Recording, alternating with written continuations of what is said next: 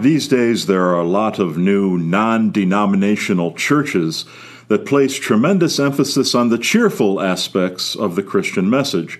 They preach that God loves and cherishes everyone, and that if we return that love, we will be showered with blessings. God has a plan for each of us, and if we say yes to that plan, we will be filled with happiness and peace, and all our highest aspirations will be fulfilled. The new churches are popular with young professionals who have achieved a measure of financial and social success and who are now seeking spiritual values. Worship services are informal occasions marked by enthusiastic singing and good fellowship. It's religion tailored for young people who are discovering the extent of their God given gifts. They are strong, intelligent, and attractive, the privileged children of a powerful nation. They are aware of the wonderful opportunities that life affords them and the awareness fills them with gratitude and enthusiasm. All this is good. The good news they have embraced is perfectly true, and it's marvelous that so many previously unchurched young people are discovering Christ. Nevertheless, I fear that, as often happens with new religious movements, in their enthusiasm for one aspect of Christian truth, they are neglecting other elements of God's revelation that are equally true and equally essential to a life of faith. I'm thinking especially of what our tradition teaches about power, failure, and pain. I suppose it's perfectly understandable for young, gifted people to want to brush aside these aspects of the church's teaching as dated gloomy, and irrelevant. But no human being, no matter how privileged, can evade these realities forever. And the danger is that when the crunch comes, when they encounter personal tragedy, inadequacy, and all the limitations that are part of life, their edited version of Christianity will prove wanting. Will they conclude that their faith was, after all, only a pleasant delusion?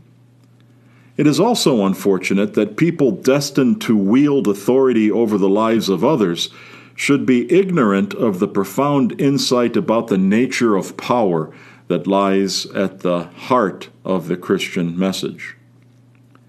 C.S. Lewis wrote, Our life as Christians begins by being baptized into a death. Our most joyous festivals begin with and center upon the broken body and shed blood. There is thus a tragic depth in our worship. Our joy has to be the sort of joy that can coexist with that. In other words, our Christian joy is tempered by the fact that Christ was crucified, just as our Christian grief is tempered by the fact that Christ is risen. Pain is not a senseless negation of the Christian promise of salvation. Jesus himself took solace in today's reading from Isaiah. Because of his affliction, he shall see the light and fullness of days. Through his suffering, my servant shall justify many, and their guilt he shall bear. Our suffering has meaning because it is united with the suffering of Christ to bring about the kingdom of God. As for power, Piers Paul Read has written of the temptation to join with others in sculpting the world to fit their dream, but you cannot carve living tissue. You are left with a wound. Over the course of generations, countless idealists have sought power in the belief that by its exercise they could lead humanity to brotherhood and happiness and peace. Invariably, their efforts have failed, often with disastrous consequences. In our gospel, when James and John ask to sit at Jesus' side when he comes into his glory, they are seeking power.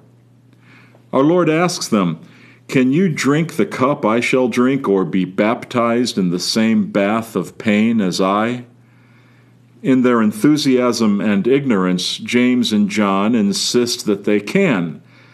But Jesus responds Anyone among you who aspires to greatness must serve the rest. Whoever wants to rank first among you must serve the needs of all. The Son of Man has not come to be served, but to serve, to give his life in ransom for the many. Here we stand at the heart of the mystery. Jesus Christ, the Son of God, will succeed where countless powerful men and women before and after him have failed. He will bring salvation to humanity, but he will do it not through power, but through service and weakness and pain. He, through whom the very universe was created, achieves his victory not by conquest, but by being nailed, broken, and humiliated to a tree. And if we, with all our talents and gifts, would better the world, we must be like him.